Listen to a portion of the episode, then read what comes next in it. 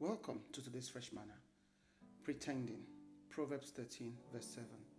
Some who are poor pretend to be rich, others who are rich pretend to be poor. Pretending means to behave in a way to make it appear that something is the case when in fact it is not. People pretend always, sometimes unknowingly. But why do people pretend to be something they aren't? God admonishes us to be real, and He's delighted when truth reigns in our innermost being, according to Psalm 51, verse 6. Unfortunately, pride prefers deception to truth and does not realize by doing so it prefers destruction to construction.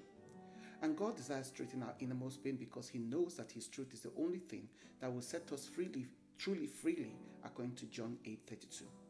Are you a pretender? Do you try to impress people with whom you think they should see and not who you are? Are you one of those who think pretending to be who you're not is more beneficial than being yourself? There are many people today who don't know how to be real, how to be themselves, and appear as they should. If we read Luke 12 1 to 7 with understanding, we quickly realize that the gospel is full of messages of authenticity and not pretending to be someone else, because there's always going to be some problems of pretending in the Christian life. Why do people pretend though? Psychologically, we are encouraged as children to role play, to pretend, because it helps with language development, especially in toddlers. Imaginative play helps us create exciting worlds where we can use lots of new words. Make believe play gives children the opportunity to use the vocabulary they might not use during an ordinary day. So, unless you're going to the zoo, you aren't talking about zebras or penguins. But adults and Christians pretending to be who and what they aren't is a dangerous thing to do. And B, we must be what Christ describes in Matthew 23 27 to 8, 28. Adults pretend for several reasons, including trying to raise themselves above their station. They feel insecure, as self praise and self importance to belittling others. People pretend because of pride. People want to look honorable and important in the eyes of their peers, but looking honorable and having an honorable heart are two different things, according to Mark 12 38 to 40. Most people pretend because of embarrassment. When we are embarrassed to admit our foolish actions, we may be tempted to deceive others into thinking we're happy with our decisions, as seen in Matthew 14, verse 9.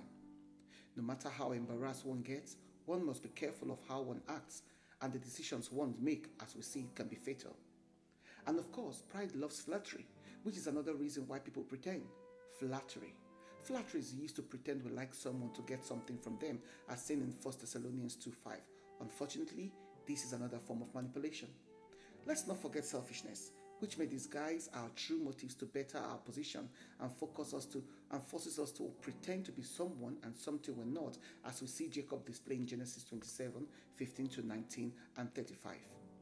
God hates pretense and pretenders, as seen in Amos 5:21.